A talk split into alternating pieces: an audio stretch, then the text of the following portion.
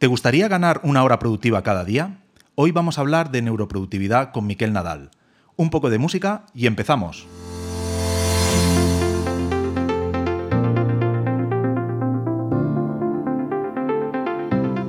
Conectando Ideas es un podcast dedicado a los negocios digitales y cómo pueden ayudarte a compatibilizar tu empleo y tu proyecto. Este es un lugar para gente emprendedora en el que nuestras ideas de negocio y sus necesidades serán lo más importante.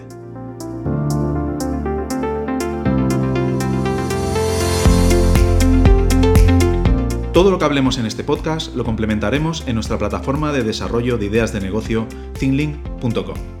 En Thinlink queremos formar una gran comunidad de emprendedores que estén dispuestos a lanzar un proyecto y que necesiten feedback de sus ideas, colaboraciones para su puesta en marcha o resolver dudas sobre el emprendimiento.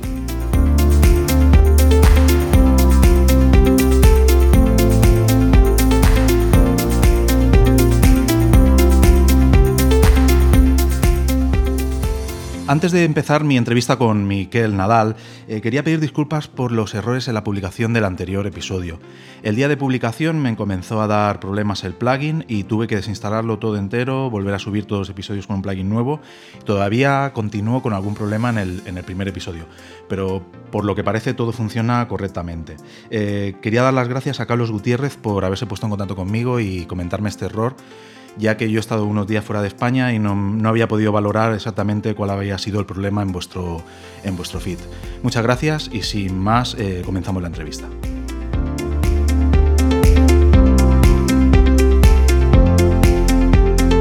Bienvenidos a un nuevo episodio de Conectando Ideas. Eh, hoy nos acompaña Miquel Nadal Vela, un auténtico referente en su sector y una persona con una cantidad de proyectos abrumadora. Para que os hagáis una idea, es psicólogo, escritor, formador y speaker internacional en neurociencia y productividad personal, es pionero en la creación de la metodología neuroproductividad, profesor en la Universidad de Barcelona, autor de dos libros, Cómo emprender en el desarrollo personal y cómo ganarte a la gente en LinkedIn. Es cofundador del mayor Congreso Internacional sobre Productividad Personal con más de 15.000 asistentes y el primer Congreso de Ventas Digitales con más de 5.000 asistentes.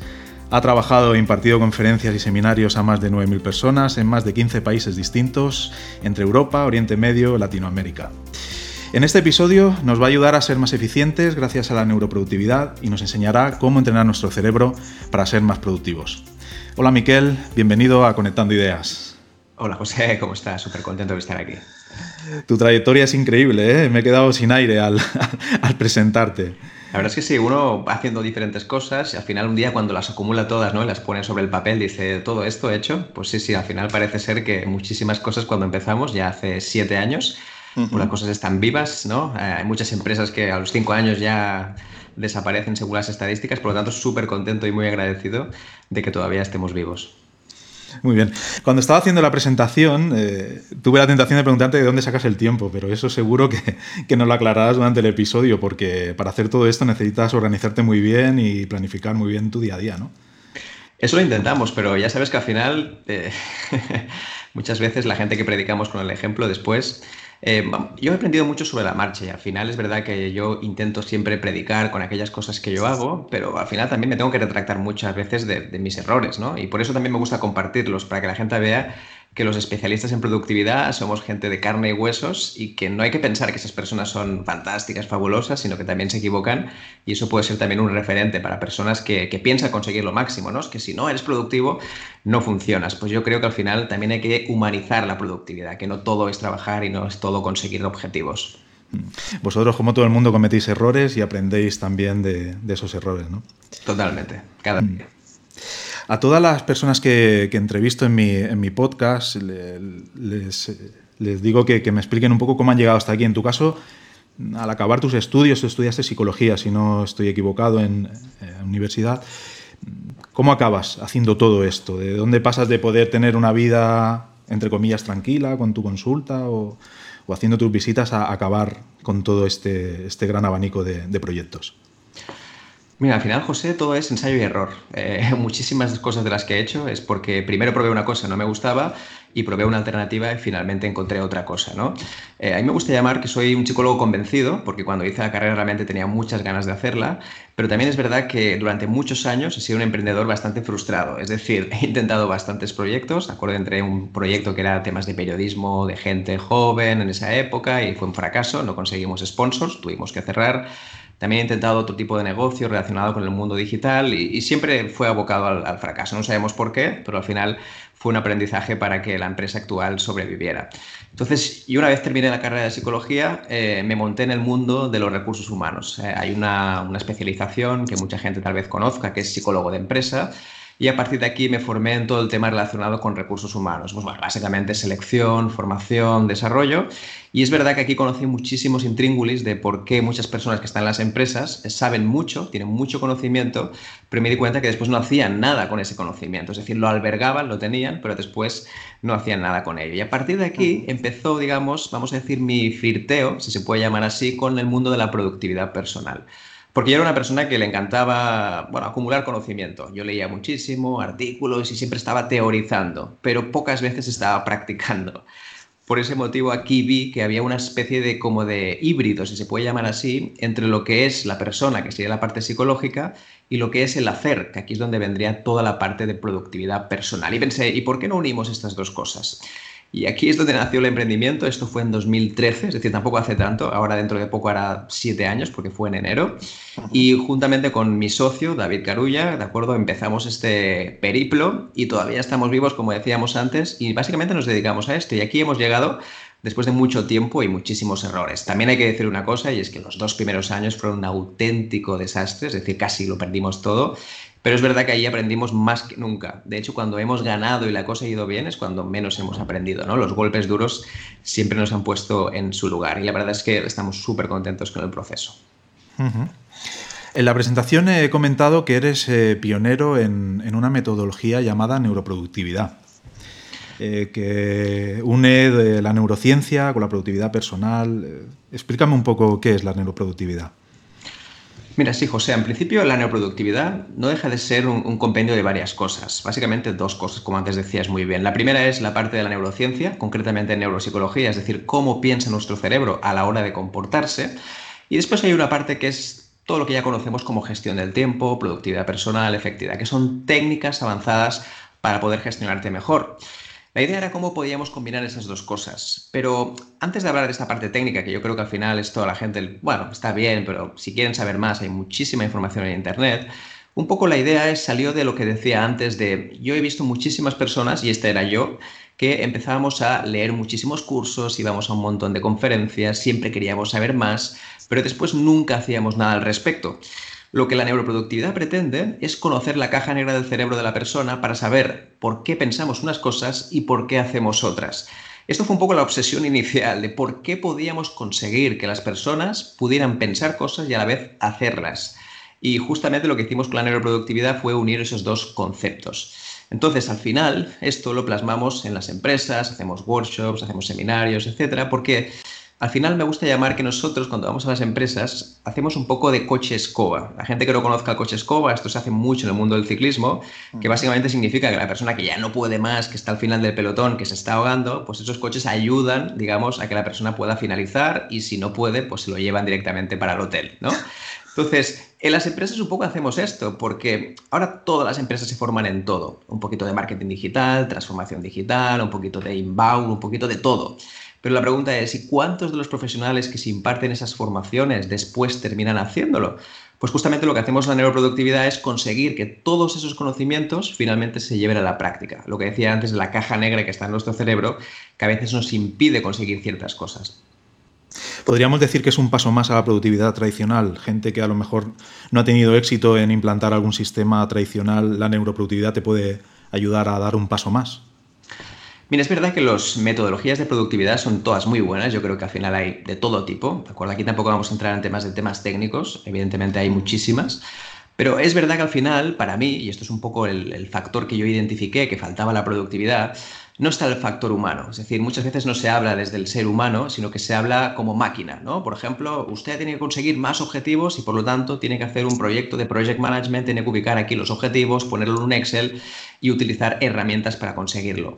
Es como todo muy técnico, pero a las personas esto no les convence. Al final, si tú les dices que, eh, por ejemplo, tienes que subir al Everest, pues evidentemente la persona no lo va a hacer porque sí, a no ser que sea forzada y evidentemente sienta miedo por hacerlo.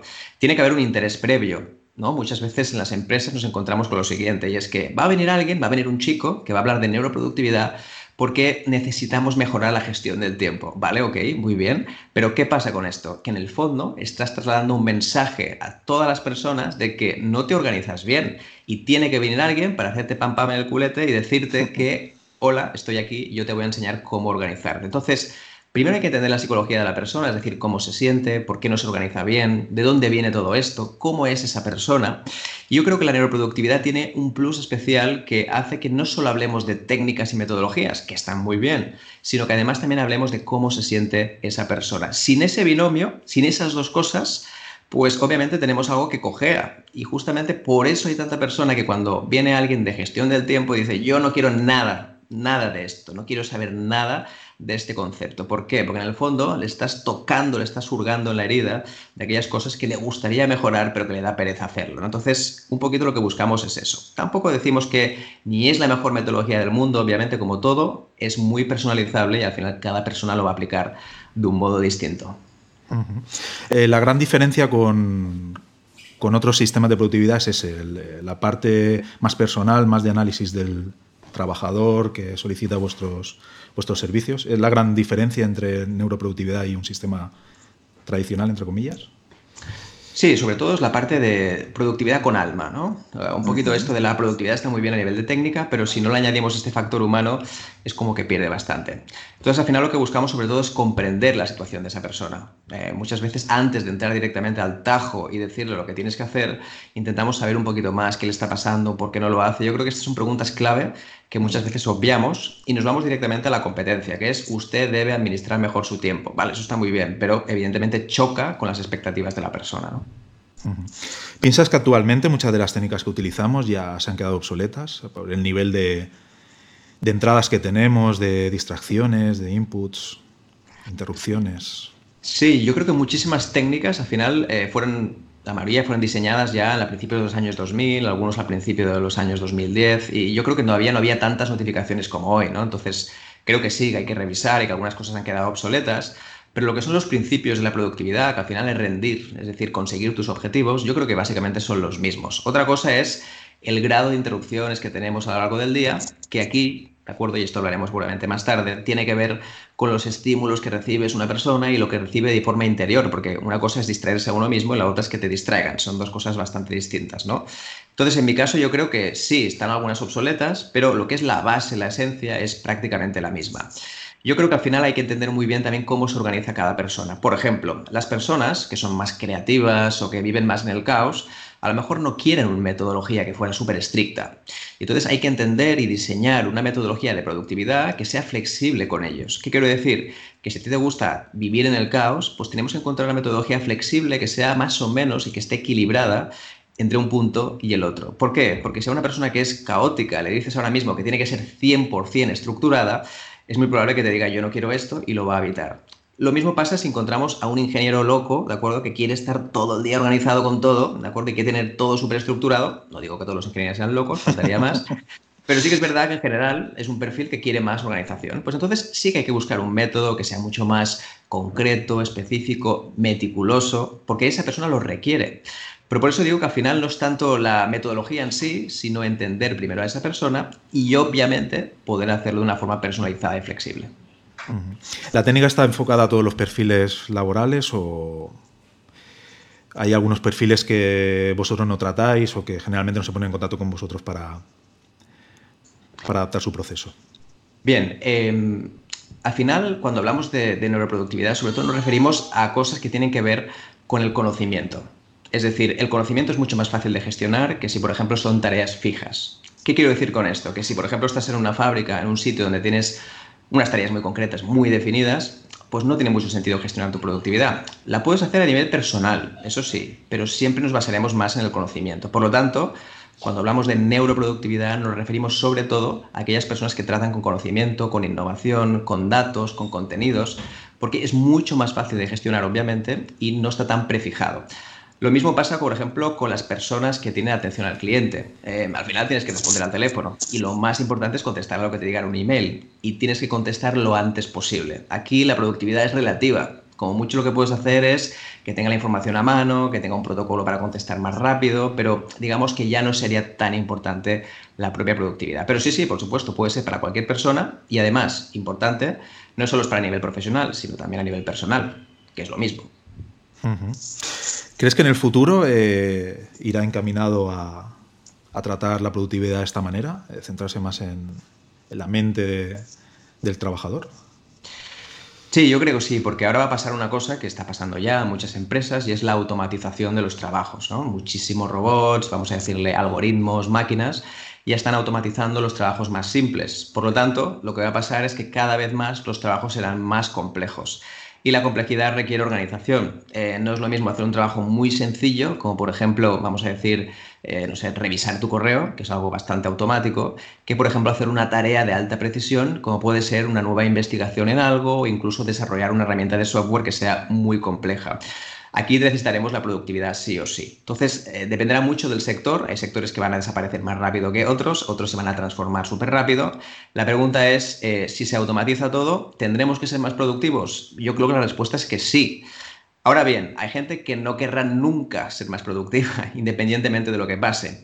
Por eso aquí habrá un tema de rasgos personales. Hay gente que ya busca, esa, es como vas a decir, más ambicioso, quiere siempre más, organizarse mejor.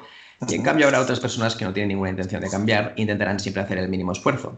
Pero hay que decir una cosa a favor de los del mínimo esfuerzo, y es que precisamente la productividad, la gran mayoría de técnicas la han inventado los vagos, porque al final la productividad no deja de ser cosas que alguien no quería hacer y ha buscado fórmulas más sencillas para poder conseguirlo. O sea que una alabanza a los vagos también, que nos han ayudado muchísimo en la productividad.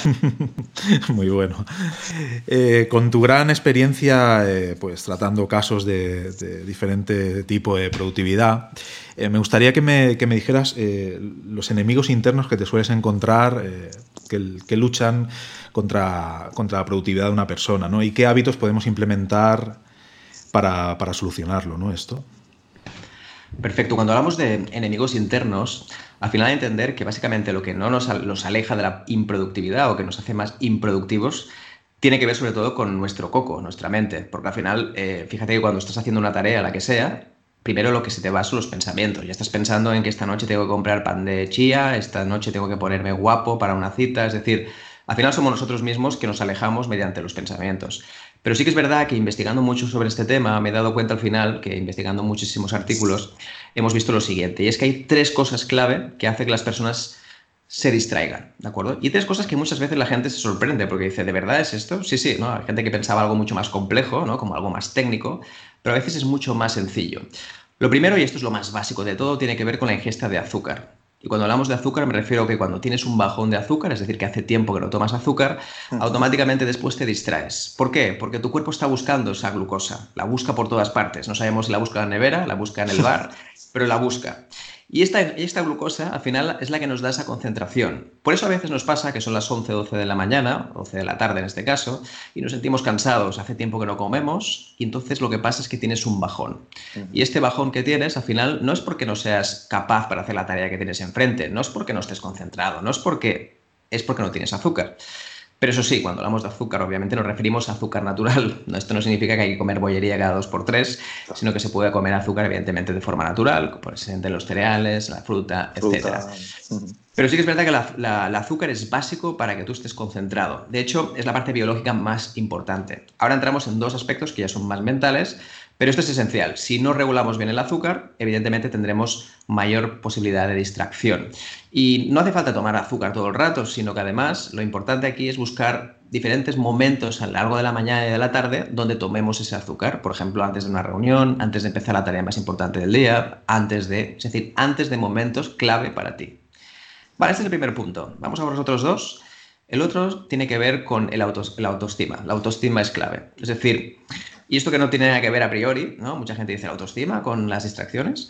Eh, pues sí, precisamente las personas que, más se quieren, más se toleran, más se respetan, eh, no se fijan tanto en los estímulos que tienen alrededor. Me explico. Eh, hemos investigado el tema de la atención, es decir, por qué la gente se distrae, que a mí es una cosa que siempre me ha tenido como obsesionado, por qué la gente se distrae, ¿no?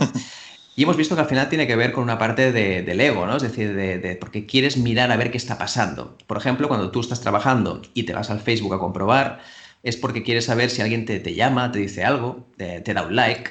Y en el fondo lo que estamos haciendo es asegurarnos a nosotros mismos. Es como invertir, ¿no? Ah, vale, bien, todo va bien. Es como un control. Entonces, las personas que tienen mayor autoestima y que no necesitan de estímulos externos para comprobar, tienen más tranquilidad y más concentración porque no tienen que distraerse tanto. Las personas que, por ejemplo, tienen una identidad baja en este aspecto, tienen una autoestima baja y tienen que buscar la validación de otras personas, se distraen mucho más. ¿Por qué? Porque buscan al final cualquier cosa, el móvil, el celular, miran a ver las, las cositas que tienen ahí, a ver si hay notificaciones, si la gente les escribe, si les quiere en general, y tienen mucho que ver con eso. Y después hay otra parte, que esto pasa mucho también en el mundo emprendedor, ¿vale? De acuerdo, que tiene que ver con la comparación. Al final, los emprendedores es verdad que hay gente que dice, no, a mí no me importa lo que hagan los demás, pero siempre tenemos un ojito, ¿no? Un ojito por ahí que está mirando a ver qué hacen otras personas. Por lo tanto, la comparación social, es decir, la comparación entre otros compañeros, no voy a hablar de competidores tampoco, otros compañeros, esos compañeros al final lo que hace también es que estés mucho más distraído, porque quieres saber qué hacen. Eh, esto algún emprendedor que nos esté escuchando seguramente le pasa, ¿no? Y es que está haciendo cositas, está trabajando en un proyecto y, ¿pero qué hace este exactamente? A ver qué va a hacer. Y entonces te miras su PowerPoint, te miras su vídeo y terminas pasando dos horas consultando su material y tú no has terminado ni siquiera el tuyo. Ya no siquiera mejorarlo, digo, no lo has hecho, ¿no? Entonces, este punto es importante, la comparación. Entonces, para mí, estos son, como tres monstruos internos que tenemos dentro, que no son buenos ni malos, pero sí que es verdad que si no los gestionamos bien, corremos el riesgo de poder distraernos mucho más. Y fíjate, José, que no tiene nada que ver con el tema de ¿no? si hay notificaciones por ahí, por allá, que si los miro, si los emails. A veces la gente piensa en eso, ¿no? Es que me envía muchos emails, me distraigo. No, no. El mail lo miras porque tú quieres y porque tú has puesto las notificaciones para que te salgan. Pero lo, otro no tiene tanto que ver con las partes técnicas, es una parte puramente más psicológica y emocional. Al final es, es la clave de cualquier persona. Por eso la neuroproductividad tiene tanto sentido en ese aspecto. Y es que primero hay que entender lo que le pasa a la persona y después ya miraremos cómo lo mejoramos. Porque la tendencia natural de muchas personas es que dicen, no, no, si te distraes mucho, lo que hay que hacer es bloquear, bloquear aplicaciones, lo que hay que hacer es apagar cosas, apagar notificaciones, pero primero hay que entender qué le pasa a una persona y por qué lo está haciendo. Muchas veces la, notificación te la creas tú mismo, ¿no? Te crea la notificación de que tienes que ir a mirar eh, tu red social preferida o, tu correo o tu... Exacto. Es un pensamiento, ¿no? Un pensamiento que te aparece y dices, tengo que hacerlo. Y entonces, lo que decíamos antes, eh, te sientes bien porque te han validado, ah, tengo cinco likes, todo va bien. O el tema de la comparación, ah, bueno, veo que a ellos tampoco les va tan bien. Entonces, mira, es como que me va mejor a mí, ¿no? Cuando a lo mejor mira esos cinco lights, eh, tu cerebro se ha desconcentrado y, volver otra vez a retomar tu trabajo te puede llevar unos minutos de, concentración otra vez. Totalmente. De hecho, cuando te enfocas mucho, eh, esto lo sabemos hoy en día porque hemos hecho muchas investigaciones al respecto, eh, tardamos entre 22 y 24 minutos en volver otra vez al estado natural. Es decir, en la misma concentración que tenías. Entonces, si te distraes cada cinco minutos, nunca vas a llegar a un estado de flujo de concentración. Y externamente, ¿qué enemigos os encontráis eh, habitualmente? ¿Y cómo, cómo, podemos vencerlos o qué técnicas utilizáis para vencerlos? Claro, el tema de externos es, es, muy personal. ¿vale? Es decir, es verdad que yo ahora podría decir los típicos, ¿no? Por ejemplo, redes sociales, email, etcétera. Pero para mí es, eh, hay que pensar en cada persona, ahora la persona que nos está escuchando, que piense en todo aquello que le roba la atención. ¿Y qué te roba la atención a ti? Depende. Hay gente que le encanta las redes sociales, otra gente no las mira. Hay gente que le encanta los emails, otra gente no las mira. Hay gente que le roba la atención sus compañeros de trabajo, pero en cambio hay gente que trabaja sola. Hay gente que le roba la atención ir a demasiados eventos, que a veces no tienen sentido porque no lo generan negocio. Es decir, em, yo creo que este aspecto es súper personal. No hay un elemento claro. Si, evidentemente, si tuviera que resumir los más potentes, los más habituales, pues serían claramente redes sociales, email, interrupciones de compañeros. Para mí serían los clave. Pero es verdad que todo depende bastante de cómo te relaciones con tu entorno. Hay gente que acepta muy bien que vengan las personas a su despacho y les diga, ¿tienes un minuto? Sí. Y evidentemente no es un minuto, son 25, son 30, son 40. Entonces, eh, hay personas que son mucho más radicales. No, no, no, yo ahora mismo no. Si quieres, toma nota y más adelante puedo hablar contigo y puedes contactar conmigo a partir de las 11. Evidentemente, en cultura española es más complicado, en cultura, digamos, nórdica es más sencillo porque están más acostumbrados a decir que no. Aquí hay un tema de bien queda, ¿no? Es decir, tienes que quedar bien con la persona, no vaya a ser que se me enfade, etcétera, etcétera. Entonces, aquí sí que depende bastante de cada una de las personas. Por lo tanto, mi recomendación es que depende bastante. Y una cosa que quería añadir, José, también que es interesante, yo creo que no hay enemigo si está bien gestionado. Por ejemplo, eh, hay mucha gente que habla del concepto de infoxicación, ¿no? Es un concepto que se ha escuchado mucho, que se refiere a la infoxicación o la, vamos a decir, la intoxicación de información, que recibes demasiada información. Yo creo que es fantástico, es la mejor época de la historia que podemos consumir tanta información. El tema es cómo la consumes. Es decir, si la consumes cada vez que ves algo nuevo, te lees el artículo entero y terminas pasando al siguiente nivel, es decir, al siguiente artículo, esto no es un problema de la información, esto es un problema tuyo que no has, puesto límites y además también eh, no has determinado un momento para leerlo. Yo, por ejemplo, soy muy claro con esto y creo que si hay que leer información, ver vídeos, escuchar podcast, hay que buscar un momento al día, un momento a la semana para hacerlo y ya está. Lo que no hay que hacer es cada vez que recibo algo nuevo, escucharlo al momento, porque entonces la concentración se nos va a pique. Lo mismo pasa con la gente que tiene que leer noticias. Si eres periodista freelance, eh, tienes que leer noticias. Esto no es bueno ni malo, es que es bueno para tu negocio. Tienes que leer noticias, contrastarlas y publicarlas. Por lo tanto, depende. Pero en cambio, si tu trabajo es el marketing y te pasas todo el día leyendo noticias, pues a lo mejor no impacta dentro de tus objetivos. Entonces, para mí, los externos tienen que ver en qué es lo que impacta en tus objetivos y que te está robando la atención. La atención, siempre lo digo, es verdad que la gente que me conoce ya me la sabe la frase, pero la competencia más importante de este siglo es la atención. Sin ella no hay nada, no hay ni innovación, no hay ni creatividad, no hay nada, porque al final, si eres incapaz de estar cinco minutos concentrado, no puedes conseguir absolutamente nada. Sí, sí, sí. Una vez que lográramos eh, pues, centrarnos un poco más, focalizar, como dices, en, nuestro trabajo y, tenerlo perfeccionado, eh, ¿Cómo organizarías un día perfecto de una persona que, quiere conseguir una alta productividad, que tiene por delante un proyecto importante, que, necesita ser muy productivo? ¿Tú qué consejo le darías a una persona durante un, martes? Eh, ¿Cómo debería ser tu día perfecto? Vale, pues yo lo que diría primero es que defina qué es productividad para ella, es la primera cosa que diría. Es decir, productividad significa trabajar mucho hasta tantas altas horas de la madrugada, significa poder ver eh, a tus hijos durante dos horas. Es decir, primero define estos puntos. ¿no? Una vez tengamos claro esto, a partir de aquí podemos jugar a otra liga. Lo digo porque a veces también pasa que ser productivo a nivel social significa, pues esto, pasarte todo el día trabajando y dejando todo al lado. Entonces, bueno, esto puede estar bien durante un tiempo, pero obviamente puede ser que llegues al éxito, pero no haya nadie alrededor porque te has quedado solo. Entonces, dependerá mucho de dónde está la productividad. Este es el primer punto que diría básico para todo el mundo. Ojo, que todo al final son etapas. Es decir, yo ahora, por ejemplo, puedo ser el primer emprendedor que quiera llegar a Silicon Valley, conseguirme, bueno, muchísima pasta, etcétera, etcétera, y quiero pasar del mundo más social, porque no me interesa ahora mismo, me interesa esto. Bien, es un precio que hay que pagar y obviamente está bien. Eh, lo mismo puede pasar al revés. Yo ahora trabajar no me interesa. Ahora lo que quiero es estar con mis amigos, con mi familia, pasar tiempo con mi hijo, porque hace tiempo que he sido papá, es decir, lo que sea. Entonces es muy importante saber ese punto.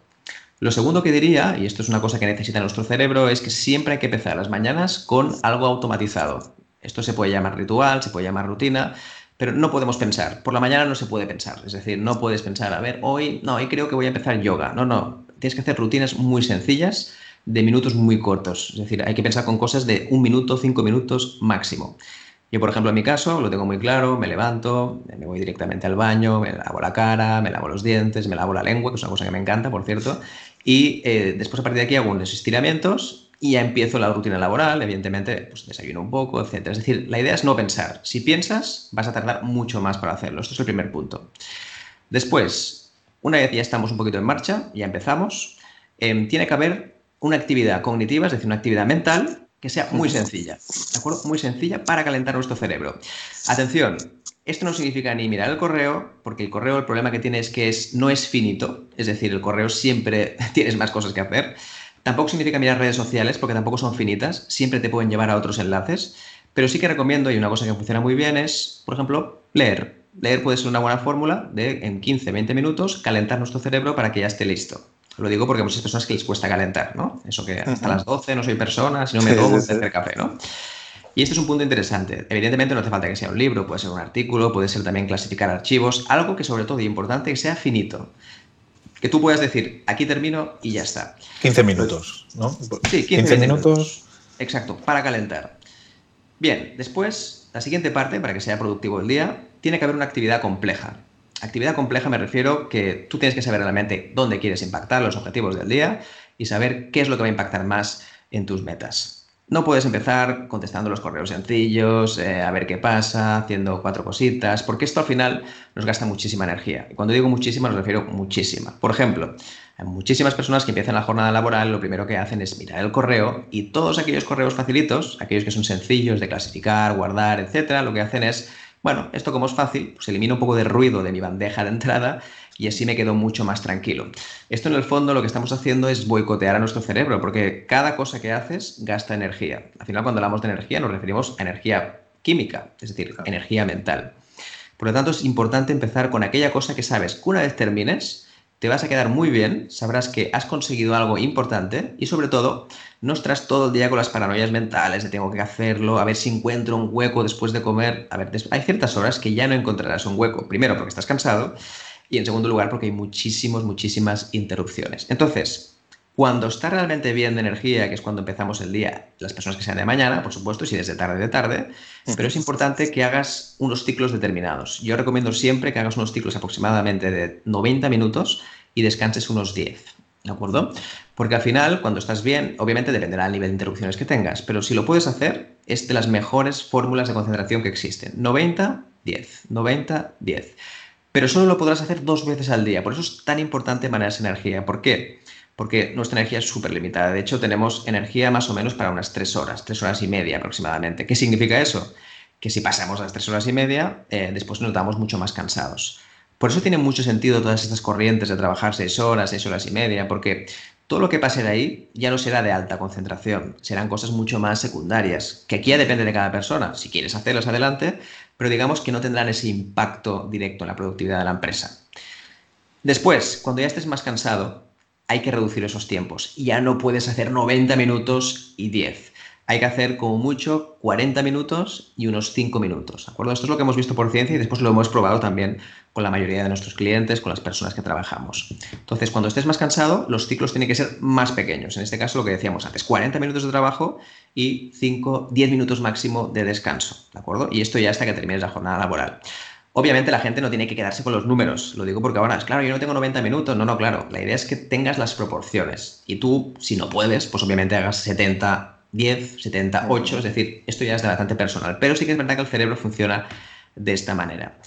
Y por último, al final del día, para ser productivo, tiene que existir, igual que había una rutina de aceleración, tiene que haber una rutina de desaceleración. Es decir, una rutina en la cual, por ejemplo, apagues tus dispositivos electrónicos, hagas tu pequeña lo que sea, tu meditación, tu lectura nocturna, hablar con la familia, si tienes hijos, quien sea. Es decir, la idea es que tengas una rutina también para tranquilizarte y ponerte en marcha para dormir. Porque una de las decisiones más complicadas que tomamos durante el día es la de irnos a dormir, porque estamos agotados y cuesta esa última decisión final.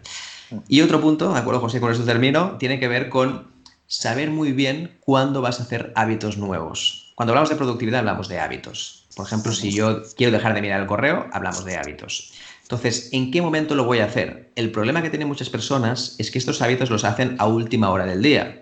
Por ejemplo, aprender inglés, lo típico, ¿no? A final del día, a las 8 de la tarde, en la cama, ¿de acuerdo? Ahí leyendo tranquilamente los, los dosieres. Eso evidentemente no te entra, no hay energía, no hay nada. Por lo tanto, es importante que dentro de esta jornada laboral introduzcamos algún hábito, yo recomiendo uno máximo, y evidentemente la productividad de este hábito será muy superior a que si, por ejemplo, pues lo intentamos hacer a última hora del día, que es como muchas personas lo hacen al final. Esto sería un poquito la rutina para que, sobre todo, no tanto a nivel de productividad en sí, sino para que utilicemos al máximo nuestro cerebro en este caso y nos permita ser más productivos. Pero, como siempre decíamos antes, siempre que esto tenga que ver con tu definición de productividad, porque cada persona es un mundo. Claro. Y sobre todo tener, tener constancia de que nuestro cerebro tiene, como comentabas, una energía finita y que no nos podemos plantear estar 12 horas a pleno rendimiento porque nuestro cerebro no, va a responder. En, tus, en tus consultorías, eh, ¿recomiendas algún tipo de, aplicación, ahora que está tan de moda, las aplicaciones de Mindfulness? De... Sí. Bueno, yo al final intento siempre recomendar lo mínimo. Eh, me gusta mucho saber cómo trabaja esa persona a nivel de si es una persona más digital, si es una persona más analógica de papel. Porque yo, por ejemplo, pienso, si una persona está acostumbrada al papel, imagínate que ahora le digo que tiene que utilizar cinco herramientas de tecnología. Para ella lo que estoy haciendo es estresarla, aunque sean herramientas de antiestrés. Entonces, primero me gusta saber mucho el formato de productividad que utiliza cada persona. Pero antes de nada, me gustaría también decirle a la persona que nos está escuchando que primero es importante que tú sepas el número de veces que te autointerrumpes. Y a partir de aquí veremos muchas veces qué aplicaciones necesitas.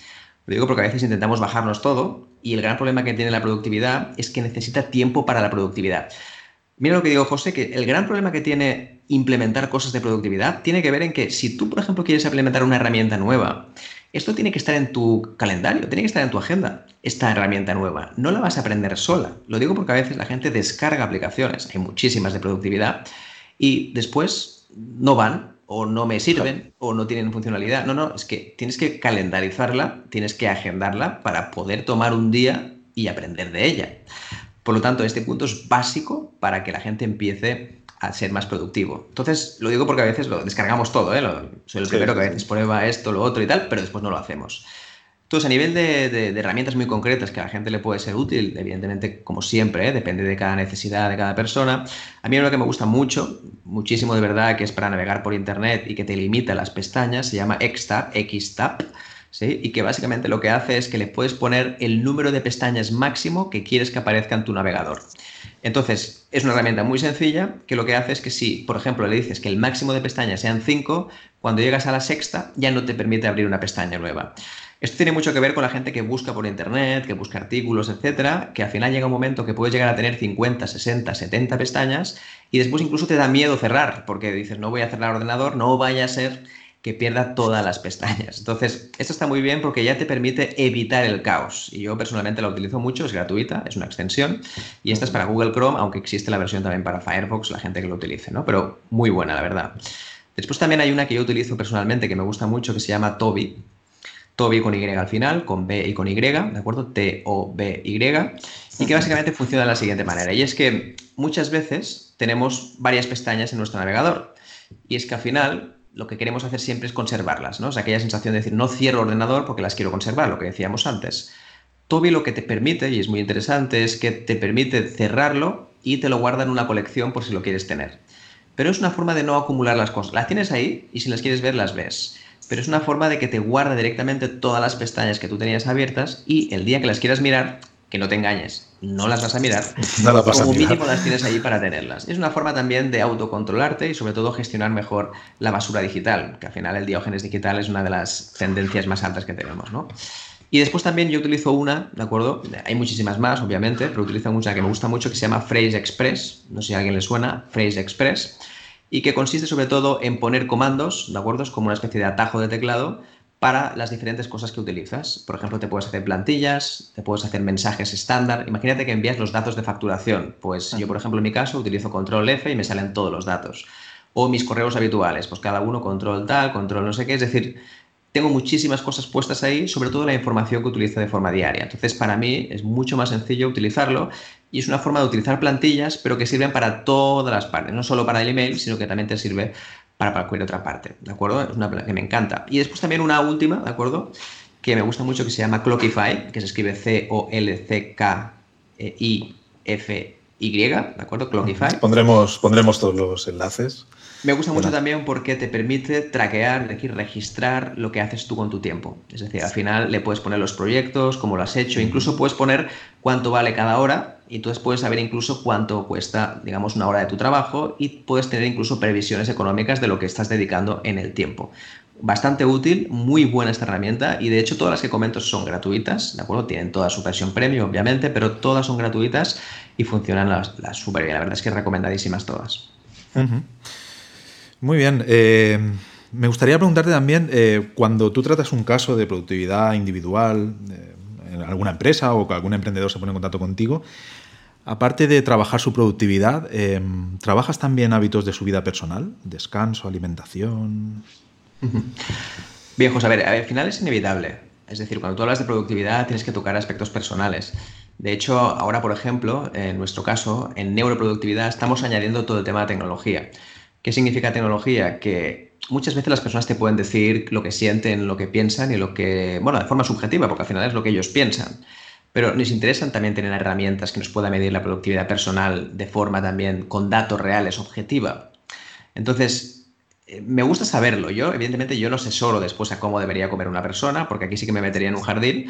Además, hay tantas dietas como personas, el tema de alimentación, hay muchos tabúes, hay que decirlo. Es decir, cuando tocas un tema aquí te saltan muchísimos mm. detractores. Yo tampoco entro, porque además no soy especialista. Pero sí que es verdad que tocas ciertos temas porque me gusta saber estos datos. Por ejemplo, utilizamos muchas veces también, pues aunque sean las pulseras más tradicionales o hay anillos para saber el tema del sueño, cómo descansas, porque sí que hay un impacto en la productividad. De hecho, en muchas empresas hemos probado que cuando la gente no descansa, se ve en la productividad. Entonces, hacemos políticas, obviamente, para que la gente descanse. Pero primero tiene que haber un diagnóstico, porque no me vale que me venga alguien y me diga, estoy cansado, ya, pero ¿cuán cansado? Y esto también lo vemos con el estrés, también lo vemos con el estrés, con la ansiedad. Hoy en día, con pequeños objetos muy sencillos, podemos saber qué nivel de estrés tiene la persona. Entonces, una vez tenés este diagnóstico, es mucho más fácil hacerle entender por qué deberíamos cambiar. Al final son números, es verdad que la gente ya sabe si está estresada o no, pero cuando tienen los números es como más fácil tratarlo. Pero obviamente quien es especialista en cada uno de los temas, aquí sí que lo dejamos a cada una persona, tenemos varios especialistas que saben de este tema, pero al final la productividad no es una cosa puramente de trabajo, es decir, cuando tocas productividad tocas todo tocas alimentación, tocas salud mental, tocas prácticamente todo, relaciones personales, relaciones con el ocio, lo que haces con tus hijos, con tu familia. Es prácticamente impensable hacerlo de forma separada. Me gustaría eh, profundizar un poco sobre algo que acabas de comentar, que es el estrés. Eh, he estado leyendo algún artículo tuyo y, bueno, por diferente motivo, por una mala organización del trabajo o una etapa de alto ritmo productivo, pues puedes eh, tener ese estrés, ¿no? Eh, ¿Cómo podemos gestionar ese estrés correctamente o qué consejos darías tú para una persona que se encuentre en esa situación? Bueno, mira, al final el estrés tiene mucho que ver con el alcohol, ¿no? El aspecto de que uno tiene que reconocer que está estresado. Eh, la mayoría de gente te dice, yo estoy estresado, pero no voy a hacer nada al respecto. Yo creo que bebo demasiado, pero no voy a hacer nada al respecto. Entonces, el estrés al final es bueno, es decir, lo bueno que tiene el estrés es que es bueno. Necesitamos el estrés para cumplir nuestras tareas, para ser más exigentes con nosotros mismos, para lo que sea. A mí me gusta compararlo sobre todo como el oxígeno. Eh, al final este es oxígeno, pero claro, el oxígeno cuando tienes muy poco, que sería la hipoxia, te puedes morir por falta de oxígeno. Pero también puedes tener hiperoxia, que es demasiado oxígeno. Todo este contamina el pulmón y terminas muriendo también. Entonces, el oxígeno es bueno, sí, pero evidentemente si no tienes o tienes mucho, es complicado. Entonces, al final, el estrés, eh, nos basamos mucho en la productividad, pero es verdad que el estrés es de gestión personal y emocional. Al final, el estrés tiene muchísimo que ver sobre todo con la situación psicológica y mental de esa persona, los miedos, el malestar, las relaciones, los conflictos entre personas. Tiene mucho más que ver con esto. Entonces, cuando hablamos de estrés, siempre me gusta hablar de estrés como consecuencia. Por ejemplo, yo cuando hago mis charlas, mis sesiones de neuroproductividad, no hablo tanto del estrés en sí, porque el estrés la persona ya lo sabe. Ahora mismo, si preguntamos a la audiencia, eh, ¿estás estresado o estresada? Es muy probable que sí, se dirán que sí. De hecho, tenemos estadísticas y sabemos que más del 75% de las personas están estresadas de forma crónica y muchas no lo saben. Entonces, ¿qué significa eso? Que ya sabe la persona que está estresada. Lo que yo quiero saber son técnicas, mejoras para mejorar ese estrés. Pero aquí hay un tema interesante. La gente no quiere mejorar su estrés. Lo que quiere mejorar es la percepción de tranquilidad, estar más tranquilo. Y estar más tranquilo requiere primero conocerse a uno mismo y tiene mucho que ver con ese autoconocimiento que decíamos antes y en la parte de utilizar metodologías para tenerlo todo bajo control. Cuando tienes todo bajo control, reduces el nivel de ansiedad y entonces como no sientes ese caos, te sientes mucho más tranquilo. Por lo tanto, es un proceso bastante más extenso. Pero no para mí no es bueno centrarse en el estrés porque el estrés al final es algo primero que la gente lo percibe como negativo y en segundo lugar es porque ya está aposentado en la persona. Entonces, centrarse en la parte inicial, que es justamente, vale, vamos a ver qué es lo mejor que podríamos hacer en este momento, que es precisamente tratar lo que te está pasando a nivel de pensamientos repetitivos y por otro lado, técnicas de productividad muy sencillas para que la gente pueda sentirse mucho más relajado y mucho más tranquilo. Eh, mejorando esa parte de productividad, eh, logras eh, rebajar quizá el índice de, estrés ¿no? de, la, persona. Notas que a lo mejor la, persona, como tú comentas, tiene más control, lo hace todo más seguro ¿no? y, tiene más confianza y, reduce el, el, nivel de estrés. ¿no?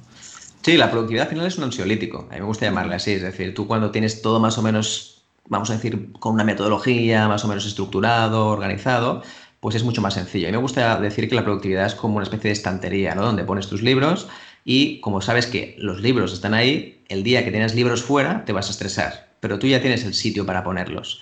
Mucha gente lo que le pasa es que no tiene la estantería. ¿Verdad que en la nevera es casi impensable que no tuviera estanterías? Porque la gente lo que haría es ponerlo todo a lo bestia. Y lo mismo pasa con las estanterías, ¿no? Y lo mismo pasa con las tareas que vamos acumulando. Las tenemos en diferentes listas, en diferentes sitios, y eso nos estresa. Entonces, si tuviéramos una metodología que fuera más organizada y más sistematizada, pues obviamente el estrés que sentiríamos sería menor. Pero, como siempre, dependiendo mucho de cada persona y las personas más creativas o que necesitan más caos, pues a lo mejor con un poquito de caos podrían vivir, en cambio otras les sería más complicado. Les sería, imposible. Pues muchas gracias, Miquel.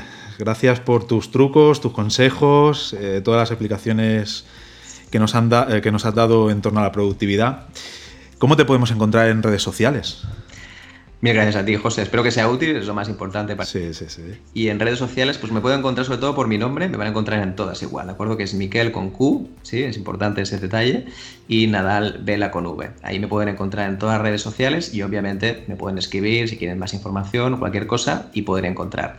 También es verdad que nuestra página web de Morganizer, que esto lo podemos poner también para que la gente lo tenga, ahí pueden encontrar un blog donde hablamos de las últimas tendencias de neurociencia y productividad y son artículos bastante completos, algunos de ellos son de 5.000, 6.000 palabras, es decir, que hay muchísima chicha y muchísima información que obviamente puede ser muy útil para la persona que nos esté escuchando. Y por último también es verdad que en la misma página web hay una guía de más de 75 páginas, también muy bien hecha en el aspecto de que está muy ordenada, muy organizada, ¿de acuerdo? Estamos hablando de productividad, que son 12 trucos para arañarle una hora al día mínimo. Y evidentemente son fáciles de implementar y para cualquier persona que lo quiera, todo esto de forma gratuita. Dejaremos todo esto en las notas del programa para que todo el mundo lo pueda, lo pueda descargar, se pueda poner en contacto contigo. Y bueno, decir que, que, estén tranquilos, que seguramente te encontrarán en alguna conferencia, en alguna charla o en algún medio de comunicación hablando sobre, sobre la neuroproductividad. Pues muchas gracias, Miquel. Gracias por ser tan accesible, por haber podido quedar conmigo este rato y, ayudarnos un poco a ser más eficientes y a, mejorar un poco nuestra productividad y, comprender que nuestro cerebro es, es algo muy importante para ser más efectivos. Gracias a ti, José. Un abrazo.